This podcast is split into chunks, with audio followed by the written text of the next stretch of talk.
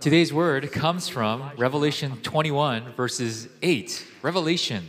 Then I saw a new heaven and a new earth. For the first heaven and the first earth had passed away, and the sea was no more. And I saw the holy city, a new Jerusalem, coming da- out, down out of heaven from God, prepared as a bride adorned for her husband. And I heard a loud voice from the throne saying, Behold, the dwelling place of God is with him. He will dwell with them, and they will be with his people, and God himself will be with them as their God. He will wipe away every tear from their eyes, and death shall be no more.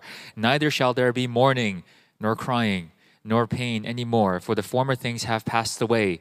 And he who was seated on the throne said, Behold, I am making all things new. Also, he said, Write this down, for these words are trustworthy and true. And he said to me, It is done. I am the Alpha and the Omega, the beginning and the end. To the thirsty, I will give from the spring of the water of life without payment. The one who conquers will have this heritage, and I will be his God, and he will be my son. But as for the cowardly, the faithless, the detestable, as for murderers, the sexual, immoral, sorcerers, idolaters, and all liars, their portion will be in the lake that burns with fire and sulfur, which is the second death. This is God's word. Thanks be to God. Morning.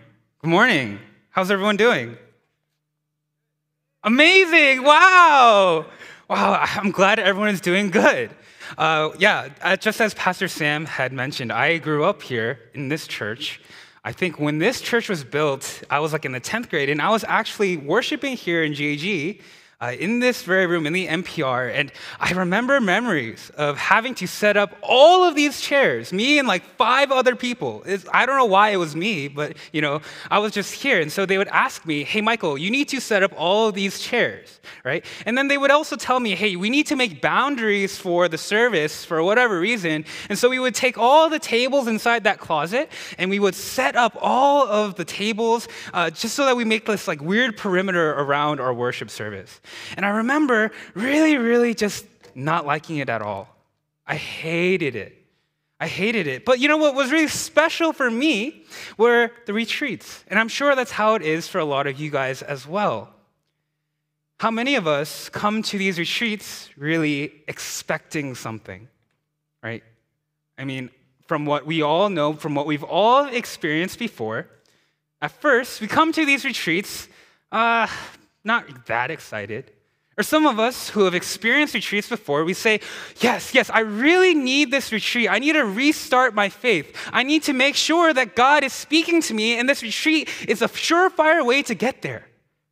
And so, as we start in the retreat, what happens? We start to, you know, during worship, we go, You're all to us, all to us, right? But at the end of this uh, end of the retreat, everyone is raising their hands, everyone is crying, everyone is just praising God as if they've never praised God before, as if they've first meeting God for the first time. And then what happens? We're all hyped up about God. We're all hyped up about the Word, and we go home and we say, "All right, today's the day I'm going to open up my Bible." Today is the day I'm going to start to pray. Today is the day I'm going to listen to a sermon here or there. And it happens for a couple of days, it happens maybe for a couple of weeks. But eventually, what happens? All of the problems in your life and in my life, they never went away, but they were waiting for you to come home. All of the brokenness in your family, all of the hatred that you have for those around you, all of the bitterness you have for those around you, all of the pain you have for those around you and for yourself. It was never gone. One retreat won't take all of that away. All of the brokenness in this world, let's be honest, is still here. And so when all those problems come, what happens? We start to get boggled down, we start to get stressed, we start to get tired, and then we forget to read our Bibles, we forget to pray, we forget to cling onto God because He is not the only one that we need anymore. The ones that we do need are our homework assignments, are our friends, are the people we love and people we want to spend time with more and more than God. And so we say again, I need another retreat. as if we can jumpstart our faith like a broken car, like a broken and run down car battery. This retreat might help us. But, brothers and sisters, today I've chosen this text and I really believe that God has a message for us today is because worship is not just Sunday. Worship is not just a retreat. Worship is all of your life. And so, if we ever need a reason why we should ever worship a God who we feel like is not even there, why should we worship a God who we feel has betrayed us and has left us to die out in the field or left us to die out? Yeah, just left us to dry. We look to this text in Revelation 21. We look to this text to see what God is actually doing in your life, in my life, in the whole world. We look to this text so that we can hope once more, so that we don't have to wait for a retreat, but to know that you can worship God with all of your soul, with all of your heart, with all of your mind every single day, because there is hope in Christ. And so when we turn to Revelation 21, what do we see? Before I begin even going into the text, let me just give you guys a disclaimer here. I'm not gonna be talking about all the like vivid and wild dreams and visions that Revelation is known for. Right? I'm not gonna be talking about 666. I'm not gonna be talking about the dragon or uh, all of the riders on the horses and all that stuff. But what I want to talk about today and what I want to set up for us is the reason why John Yes, the Apostle John is writing this book in the first place. You see, John was writing at a time where there was persecution amongst Christians. And so John was writing to a select few of churches, a group of churches, who some of them were suffering for the name of Jesus Christ. Some of them were being tempted and tried. And though Satan would throw all of the things that he could throw at them, they still held on to their faith and they still held on to what is true to Christ, their King. Other churches needed a bit of a wake up call. Other churches, they, they started to walk away from God. Jesus himself says, You are neither warm nor, hot, nor warm nor cold. You are lukewarm, therefore I will spit you out of my mouth. And so, what John is really saying to this church or to that church, to a church that is suffering or to a church that is a little apathetic in their faith, to these members, to these people, just like you and me, human beings, right?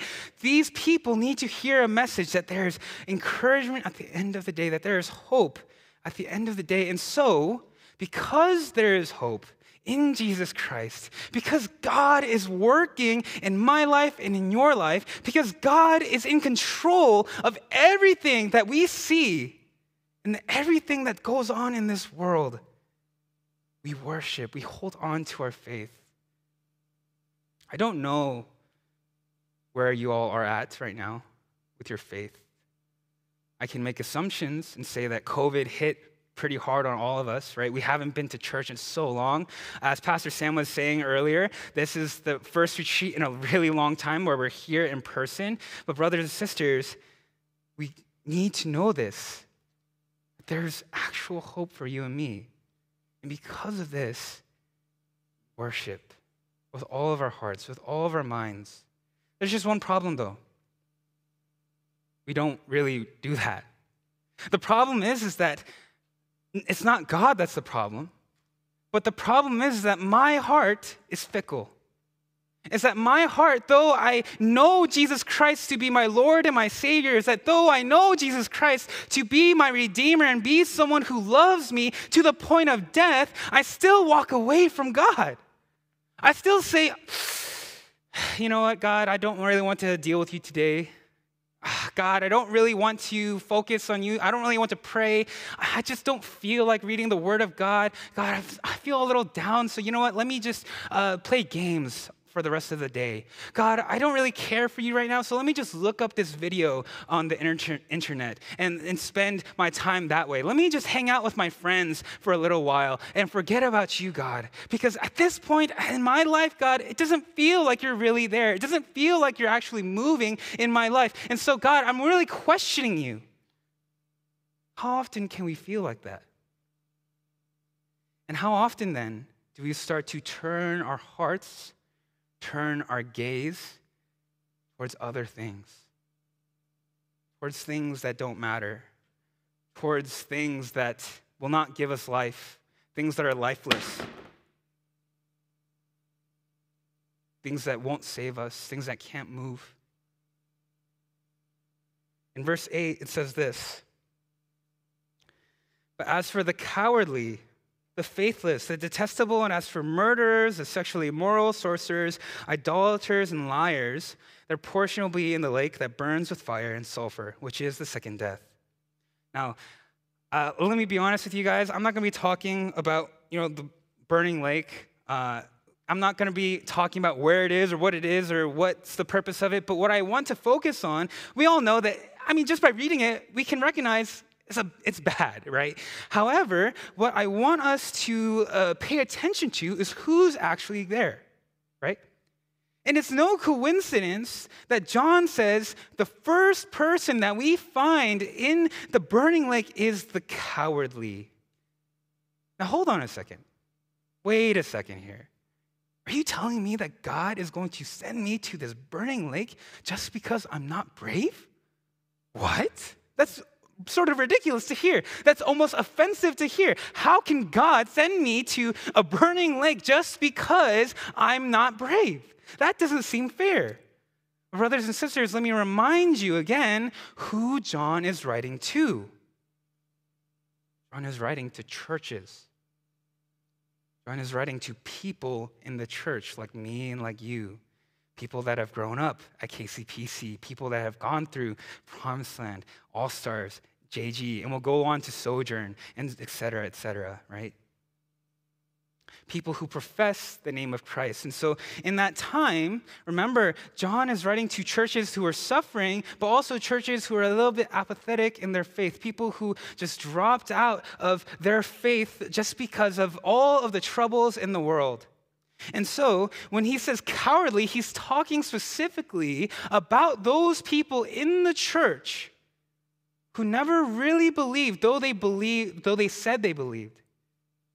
It's a reminder for me and for you. It's a reminder to tell us that the way is narrow. That, like in Matthew 7, verses 21 22, what, does, what do people say? Lord, Lord, I prophesied in your name. I, I went and cast out demons in your name. And at the end, Jesus says, Away from me. Never knew you. What was going on in that time while John was writing this letter was that, again, persecution was going around. And so, uh, like the Roman Empire, for example, if they found out that you were a Christian and they found out that you professed the name of Jesus Christ, what would they do? They gave you three options. You could either recant or deny Christ. You could either confess Christ and suffer the consequences, suffer persecution, whether that be physical, whether that be economical, sociological, whatever those things are, or you could compromise your faith and start to believe in other gods. Three options. You could deny Christ right there, you can confess Christ and suffer, or you can start to believe and worship other gods. And some of these individuals in these churches were doing that.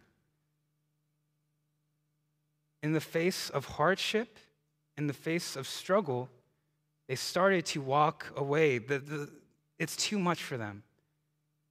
And honestly, if I'm gonna be really, like, really real with you all, if I were in that situation, it would be really, really tough, right? Like, I don't necessarily blame them, but look, the, the, the, fact of the matter is, is that the Word of God says so that the cowardly, those who walk away from Christ, those who say they believe in Christ, will, and, and walk away, those will face the wrath of God. Brothers and sisters, so something that I want us to understand here. You and I are all worshipers, no matter what. We are worshipers by nature.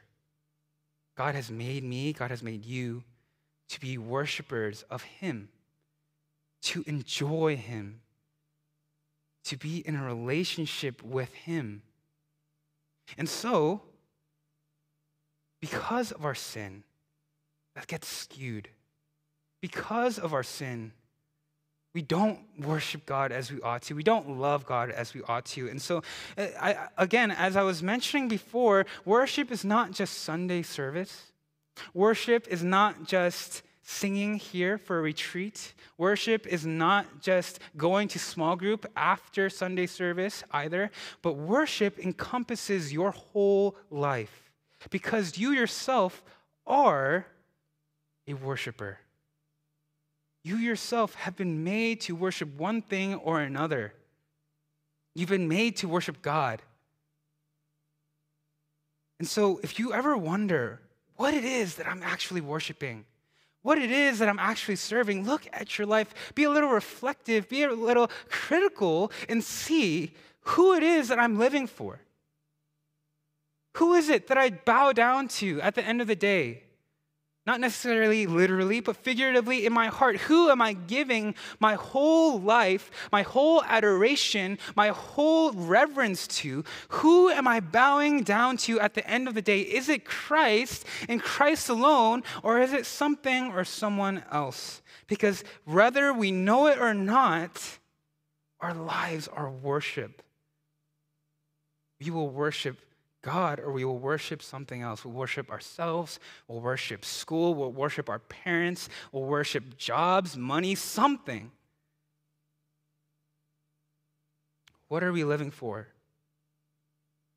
Brothers and sisters, again, though, I want to remind us that there's hope. I remind us that though we may feel like God is not there, though we may feel like God is absent, though we might feel as though God simply doesn't care about me. The truth of the matter is, is that God has given me and given you a promise today. That God has given you his own signature, his own seal of approval of, through Christ, his own son and the work that his son Jesus Christ is doing through even now. And so, because of this, brothers and sisters, I want to encourage you all. I want to ask you all do not look to other things, look to Christ. Worship Christ. Give your adoration, give your devotion, give your whole life over to Christ. And we want to see that the reason why through verse 1 says this Then I saw a new heaven and a new earth. For the first heaven and the first earth had passed away, and the sea was no more. When we look at the first verse, what, what does John see? A new heaven and a new earth. Why? Because the first heaven and the first earth had passed away. There is newness that is coming through. There is newness and renewal and recreation in everything that we see, everything that we know to be broken. It will all be made new. It will all be redeemed by God.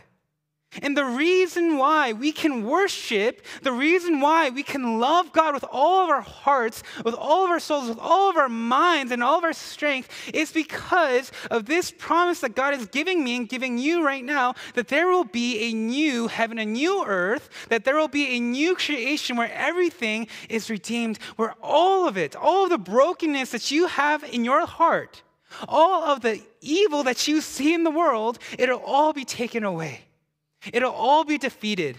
It'll all be done away with. All the shame that you might feel and I might feel, all of the guilt that you might have and I might have, it is all taken away and we are made new in Jesus Christ.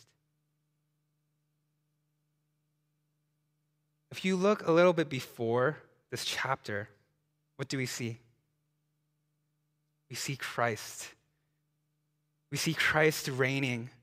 We see Christ in all of his power, all of his sovereignty, all of his control. We see Christ reigning over everything. We see, dis- we see Satan defeated. We see all of the evil judged, done away with. And when we get to verse 1, we see newness in life. How stale do we feel right now? How upset are we at our circumstances right now? How much apathy do you have? How much, how, are, how much numbness do you have in your heart and your mind to the point where you just don't care anymore? Where life just doesn't seem like it matters anymore. All of that is away. All of that is done with. All that is redeemed. All of that is given back to you because of Christ. All of the brokenness in your family, all of the bitterness that you feel, all of it is given is given a new a new start, a new hope, a new uh, redemptive, a new plan in Christ. And so, if we're heavy in our hearts, or if we just don't care enough, we just don't know enough, look to what God is doing Look to everything that God is doing because He is making a new heaven, a new earth where the old will pass away, where all the brokenness will be gone. We say in our hearts, we say in our minds that, oh, my dad died, therefore I can't worship God. How could God let that happen to me? Oh, COVID really wrecked my family.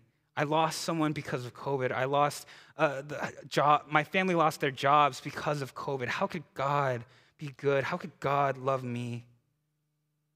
It gets even better than just saying that there's a new heaven, new earth.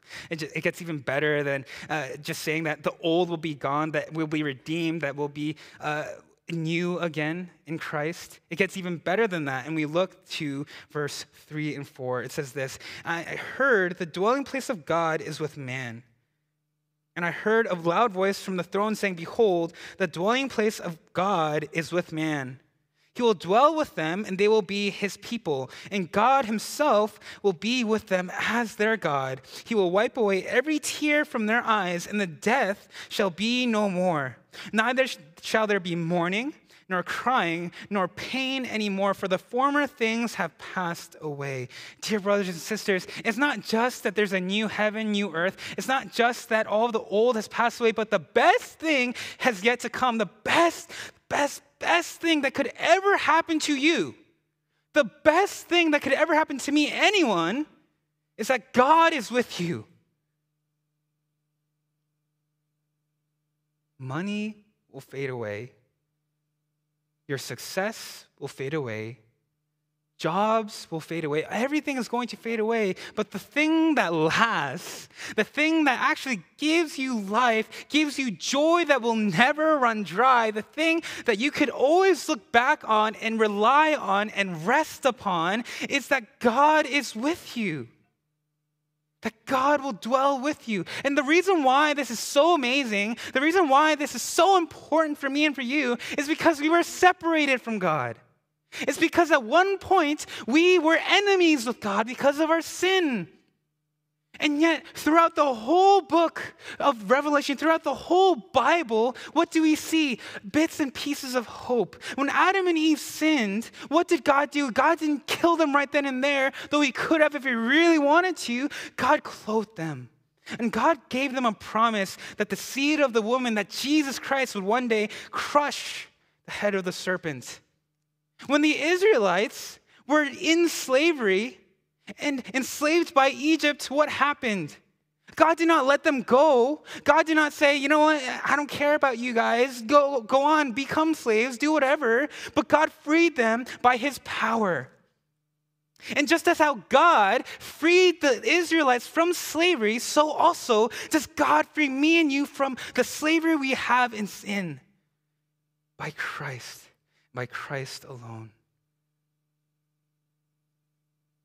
All throughout this book, all throughout God's word, God reminds us again and again and again that there will be one day, a time where everything that is wrong will be made right. And it's through Jesus Christ.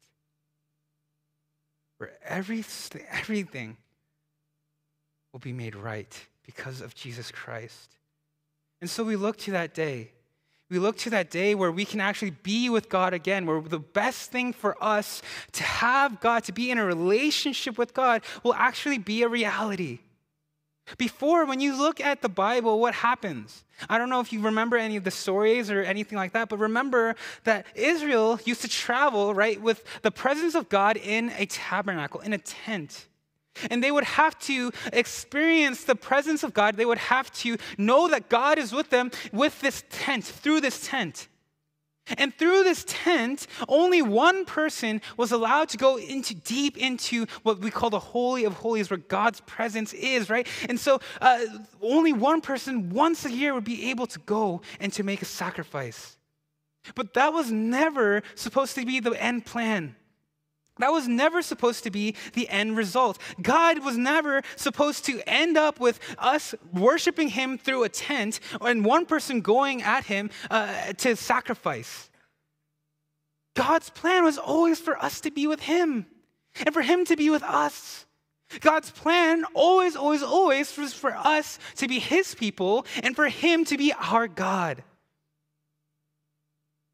Never separated.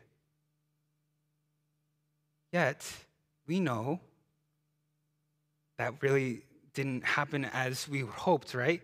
Because of sin, because of what we have done.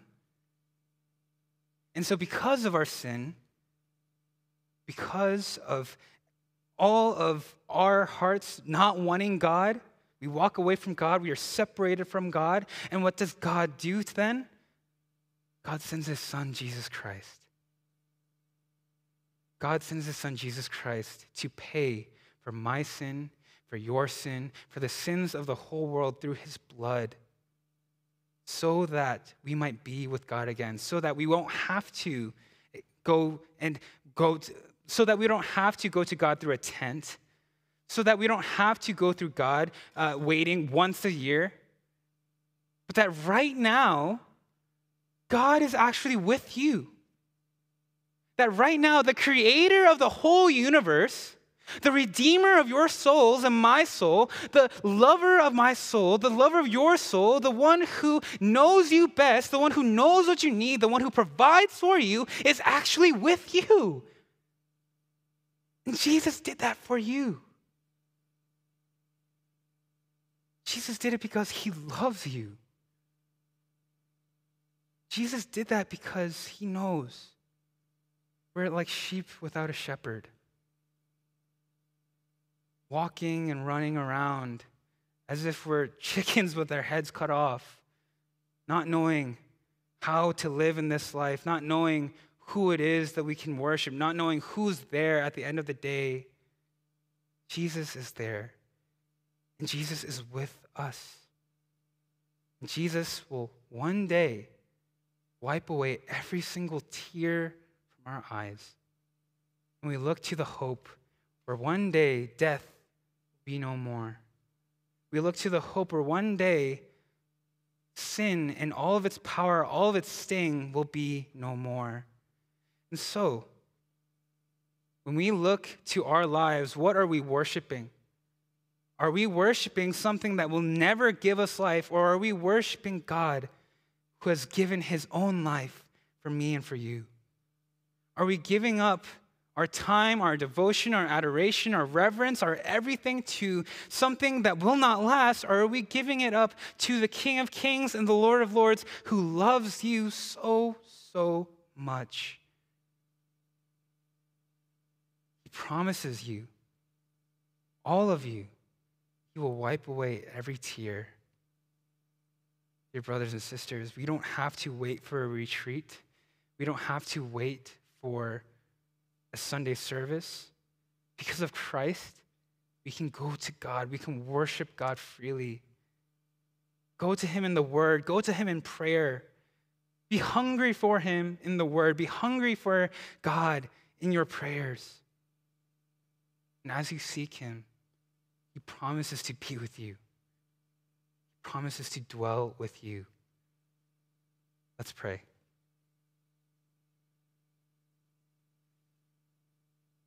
I want to invite the praise team to come up as well as we just take this time to close out, knowing that God is with us, knowing that from the throne, the dwelling place of God is with man. And that one day he will wipe away every tear from their eyes, and death shall be no more. Neither shall there be mourning, nor crying, nor pain anymore, for the former things have passed away. Dear brothers and sisters, please hold on to this promise, because this promise is for you and for me, and it's a promise that we can hope for into all of eternity.